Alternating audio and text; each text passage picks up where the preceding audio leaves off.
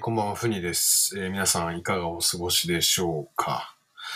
今日はまたいくつか世界最大のスラムと呼ばれているKiberaスラムで録音した音源というか、そういったものが見つかりましたんで、ちょっとそれを流しながらエチオピアの中に入っていければと思います。はい、この前お話しした時にね、ケニアに着いたのが夜中の2時ぐらいで、もうしょうがないんで、もうこの夜暗いうちから一番メインであるKiberaスラム行っとくかということで向かったんですね。で、タクシードライバーのアリっていうのは、なんともね、すごいいい人っていうわけではないんですよ。でもかといって悪い人っていうわけでもないんですよ。ストリートの人っていうかね、お互いにわきまえてる人というかですね、騙されないように、かといって、信じないとやっぱりやっていけない、お互い信用しないとやっていけないっていう世界なんですけども、でそこでもうすぐ、ナイロビからだいたいどれくらいだったかな、タクシーで、20分ぐらい行って、で、着いて、とりあえずふに降りろと、着いたぞっていうところで、思わず、動画撮影してたんですけども、全部ね、インスタグラムに載っけてはいるんですけども、ちょっと臨場感っていう意味で、流してみたいと思います。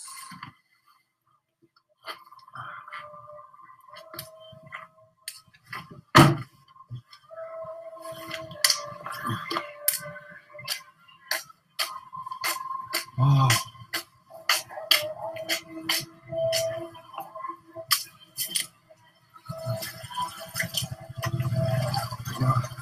Very nice view. Now this is ghetto. Not this ghetto, but new ghetto. The new building is government building. Yeah, government project. Oh, nice. Also, that one also government project doing that. Also this one Kibera Islam. This one Kibera Islam. You can see this is Kibera Islam. Nice.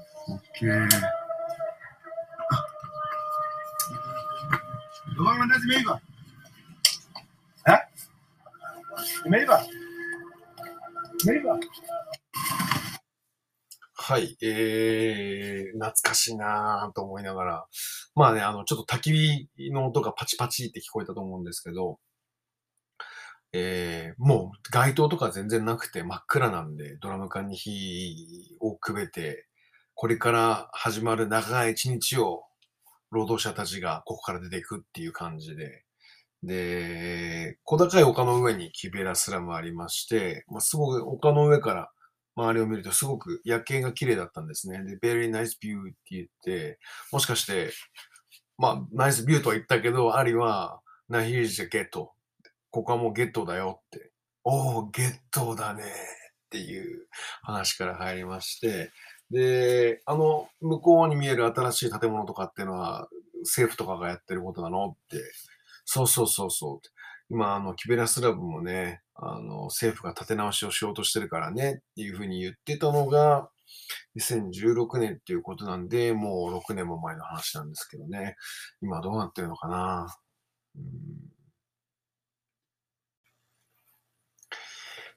そして、アフリカを旅してる間ずっと私、スーパースター、アディダスの入ってたんですけども、で、その色をね、ボーンカラーって言って、骨の色っていう色で、白とはちょっと違うんですけども、骨の色の入ってて、ただ足、すげえ、両方ともダブル痛風で、発作ガンガンに起こってる状態で、靴ももうボロボロだったんですよね。そしたら、アリが、お前、いいとこ連れてってやるっていうか、いいとこっていうか仲間のとこ連れてってやるって言って、連れてってもらったのがここですね。おー、アサンテさん。アサンテさん。ありがと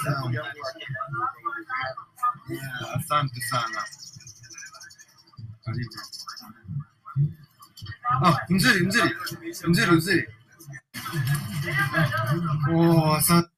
はい。どこだったかっていうと、キベラスラムからもう少し行って、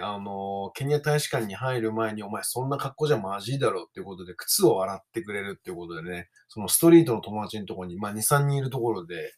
で、アサンテサーナって言ってますけども、アサンテってのはありがとう。で、サーナってのがベリー、とてもなんで、とってもありがとうって俺言ってるんですけども、カリブーって相手言ってますよね。カリブーってのは、you're welcome っていうか、どういたしましてっていうことなんですよね。で、むずりむずりって言ってますけども、むずりって、大丈夫って意味だったかな。ちょっともう、その時はよく使ってたんですけども、ちなみにスワヒリ語ではいっていう時は、んディオって言うんですよね。んディオ。んから入るわけですよね。で、なかなかいろいろ言語を学んできたんですけれども、んから入る言語ってなかなかなかったんで、面白いなぁと。で、あとは、その一番はやっぱり地球の歩き方とかって見てると、ナイロビ歩いちゃダメだよ。昼間なんか絶対にダメ。夜も絶対ダメ。じゃあいつ歩くのみたいな話なんですけども、そんなことは全くなくですね。多分ありのストリートパワーがすごい強かったんだと思いますね。で、とにかく、そこで暮らしてる人、特にスーツとか着てるわけじゃなくて、一般で、スラムで、民衆で働いてる人と、触れ合う機会っていうのは、やっぱり、日本に帰ってきたとしても、世界のね、ニュースとか、時事ネタとか見たとしても、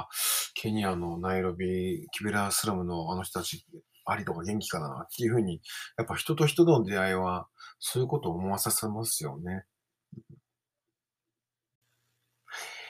あとですね、毎回、いつも自分で喋った後に、これも話せばよかったな、こんなこともあったなって、話してる後に思い出してくるんですよね。なぜなら、このことを口に出したことってあんまないんで、改めてやっぱ、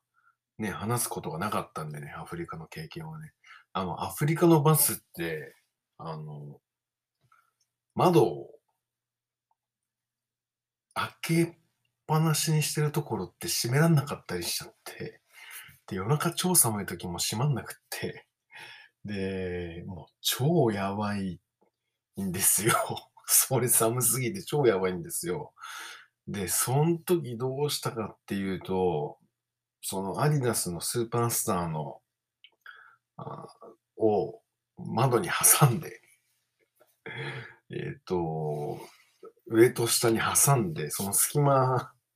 を靴で埋めるしかなくて、それで寒さをしのいでたりとかしましたね。インドとかのね、電車も同じなんですよ。寒さを止められない時があって、その時は近くにいたブラジル人にガムテープを借りて、ブラジル人が耐えられなくて、窓をガムテープで塞いでましたね。なんで本当、サバイバル能力は、だから日本のバスとか本当無敵、マジで、本当に。はい、だいぶ本当、ヨタ話になってきてるんですけども、はい。で、なんだかんだ言いながら、ケニアもやれ、で、エチオピアに入る、国境を越えてモヤレにやっと入れたんですよね。で、やっぱ国境沿いだけどインターネットとかも全然通じなくて。で、とりあえず、500年前の生活をずっと続けてるっていうことで、コンソ村っていうところまでまず行きたいと。で、普通はね、エチオピアだったら首都のアディスアベバっていうところにみんな行くんですよね。で、普通だったら、アディスアベバ、もっと言うとエジプト、エチオピア、で、ケニア、それからタンザニア、それからマリ、ザンビア、南アフリカって、東アフリカを上から下に攻めていくっていうことなら理解できるんですけれども、逆流する鮭の川登り、で、滝登りか、のように、上に上がっていくってことはまず普通しないんですよね。だから、どこのインターネットだったり、いろんな文献読んでみても、どうやってモヤレを得てエチオピアに入っていいかわかんなくて、エチオピア側からケニアにやっと行けたみたいな、そういった記事はよく見たんですけど、ケニア側からエチオピアに入るってのは全然見つからなくてですね、本当に苦労したんですよね。はい。ただまあ、そうで、結局そういう国境沿いってね、なんかこう、優しそうな人がエネミーだったりするじゃないですか、結局。なんか優しくしてくれて最後お金取るみたいなことがあるんで、自分はやっぱ堅くなに、そういう人と絡まないで、片言だけど自分で責めてたんですけども、まあ、とにかく、モヤレについて一泊、そこで過ごして、次の日の朝、早くコンソ村に行けるバスに乗れるかどうかっていうところで、勝負かけたんですけど、もう全然全く乗れなくて、で、次のバス1週間待たなきゃいけないのみたいな話になって、まあ別に待ってもいいんだけど、なんかこう、嫌だなと。で、なんとか話しつけて体1個分乗っけてもらったんですよね。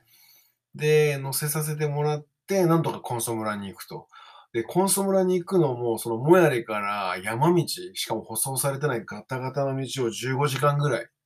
乗るってことだったので、それはまあ乗った後に分かったんですけども、まあとにかくね、人生とか、先行きが分かんないじゃないですか。で、先行きが分かんないものってすごく辛いじゃないですか。で、すごく辛いとメンタルやられるじゃないですか。で、それが例えば15時間乗ればコンソ村に着くとかっていうことが先行きが分かってれば、まだ予想ができたりするとね、耐えられたりするんですけども、全く分かんないっていう状態でやっぱ人のメンタルって鍛えられていく気がして、メンタルゲームをまたしても、幼い頃からメンタルゲームをずっとやってるんですけれども、アフリカでさらに自国なんか考えてはならないっていう世界の中でメンタルゲームでだいぶ、あ、なるほどね、ポレとかポレポレみたいな感じの気持ちになっていったというわけですね。さて、それで、今までは、タンザニア、ケニアまではスワヒリ語で通じたんですけれども、これが、それじゃ通じなくなる世界になったわけです。というのも、エチオピアっていうのはハマル語というものがありまして、全然言語は全く違うんですね。例えば、美味しいっていうのがタムサーナとかタムだったの、スワヒリ語に対して、ハマル語だと根性っていうふうに、グルティノとかだと好きっていう話になるんですけども、全然違うんですよ。系統とかでも何でもないんですよ。で、なおかつ実はみんなアフリカの人ってみんな同じ顔だって我々思っちゃいますよね。向こうの人も私たちのことももうジャッキー・チェンってみんな思ってるようにですね。ただまあずっと付き合って、まあよく見ていくとですね、やっぱ一人一人顔違うなってことが分かっていくわけなんですね。で、特に特徴的に言うと、タンザニアの人たちっていうのが、まあ特徴的にいわゆるこうずんぐりむっくりのずんぐりむっくりっぽいこうアフリカ顔っていうか、アメリカでもね、そのアフリカアメリカンって一口に言ってもね、肌のすごいビターチョコみたいにブラックな人もいれば、ブラウンみたいな、ミロみたいな色の人もいますしね、全然違うんですけども、特に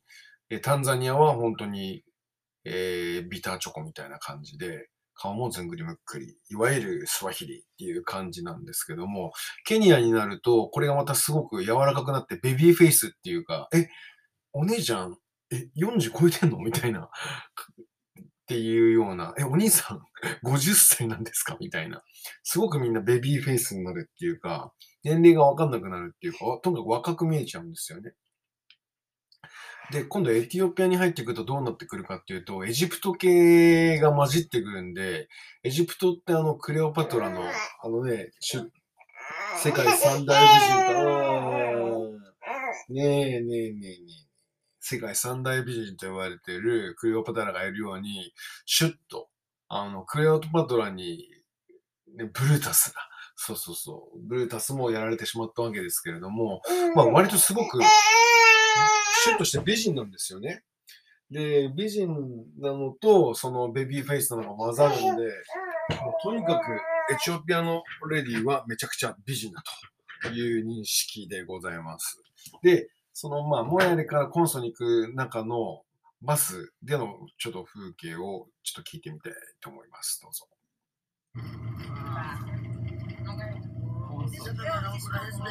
コンソ。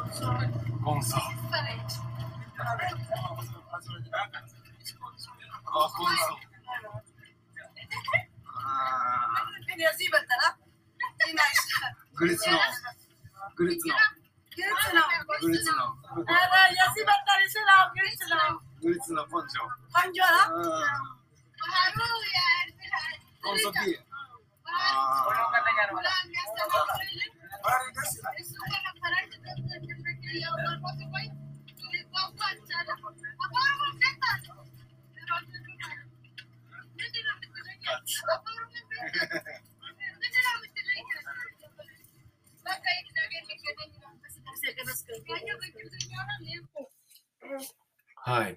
こんな感じであんたコンソ村行くのみたいなね。これやっぱりこの前もお伝えした通り、飛行機の中では絶対に味わえない仲良くなり方っていうか、で今僕の読んでる地球の歩き方の東アフリカ版をそのバスのぎゅうぎゅうの中でみんなで回し合ったりして、こいつ今コンソ村行くみたいだよって。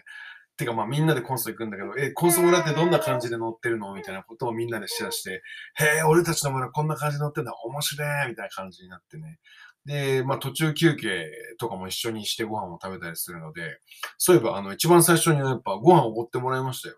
で、おごってもらったご飯っていうのはエチオピアってアフリカの中でも唯一生の牛肉を食べる料理があるので、それ韓国料理でいうとユッケにすごく味付けも似てて、すっごく美味しいんですけども、ちょっと辛めで、それキットフォーっていう食べ物で、でやっぱり地球の歩き方では絶対食べてはいけないと、寄生虫とかいっぱいいるんで食べてはいけないっていうこと書いてあるんですけども、お母さんと娘さんにあんたもしよかったら一緒にご飯食べないなんて言って誘われて、で、そのキットフォーを一緒に食べたっていう思い出もありまして、またね、朝しか食べれないんですよ、キットフォーって。朝引きした牛しか新鮮な肉じゃないと食べれないんで、で、その牛も包丁2つ使って叩くっていうかね、それを目の前にやってくれて、しかもサービスエリアっていうか、まあ山小屋みたいなところで食べたんですけれども、本当今考えると、ね、今娘抱きながら、収録してるわけですけども、この子抱えながらエチオピア行くのはもうちょっと難しいかもしんねえなーなんて、ほんと贅沢な時間を過ごしてたと思いますね。でも15時間ぐらい、朝だいたい5時に出たとして、そうか、朝5時に出たとしたら、お昼で、7時間で。だからまあ、向こうのコンソ村に4時5時ぐらいに着くってこと、いや、そうじゃない、4時5時じゃない、7、8時ぐらいに着いたことになるんですけど、ちょっとね、着く手前ぐらいで、急にバスが、道を外れて、山の、まあ、木が茂ったところにすごく入りまして、で、突然、バーって積んである荷物とかを全部下ろし始めたんですよね。なんか、ちょっと自分も異常事態だなってそれ感じてて。で、そう。俺もその中では、ボンゲを卒業して、フーって呼ばれてたんで、フーって言って、この荷物お前のリュックの中にいっぱい入れろって、お前だったら別に怒られるはずないからっていうふうに言われまして、そのまんま、みんなの、モヤレから、多分ケニアから運んできた荷物をモヤレで受け取って、そのモヤレで受け取った荷物を多分コンソ村に持ってくって話なんですけど、多分商売みんなやるのかわかんないけど、結構な荷物俺自分につえさせられたっていうか、お前だったら多分大丈夫だと思うからって言って、で、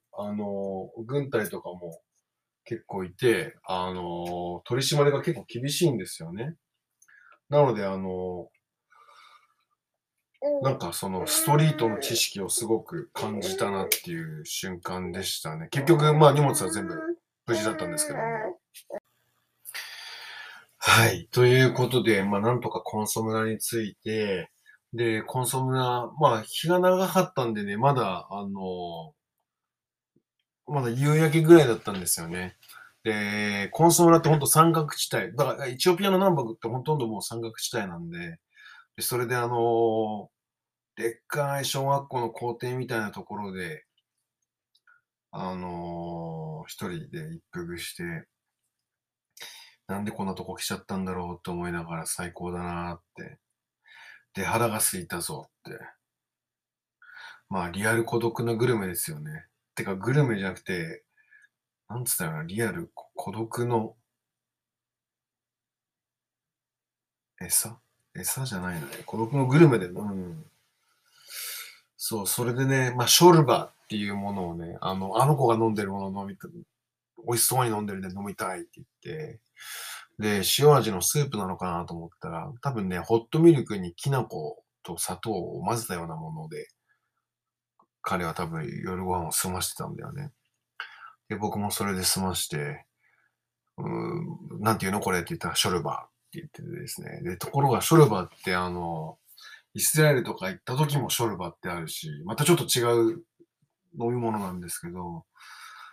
ねえ、いろいろ世界ってちょっとずつマイナーチェンジしながら繋がってるっていう感じですかね。はい。やっとエチオピアに入ってきましたけれども、まあ、いつもダラダラ話を聞いてくれてありがとうございます。今日はこんなところで終わりたいと思います。チャオチャオ。これも次回絶対忘れちゃうと思うんで先に言っときますけど、エチオピア、多分、軍隊でテコンドー教えてるんですよね。なんで、俺は韓国人だって言うとみんな、テコンドーっていう風に言ってきてくれたことをですね。これが、まあ、僕を仲良くさせたのと、あと、まあ、しみじみと、なぜ、旅をして一人になりに行くんだろうと思った時に、一人になった時に、まあ、俺は一人じゃないんだよなって、思うことがやっぱ多くて、それってやっぱ一番の贅沢だなって、今話してても振り返って思ったので、やっぱり一人になりに行くのは自分が一人じゃないってことを分かるために旅をしてるのかなって思いましたね。では、チャオチャオ。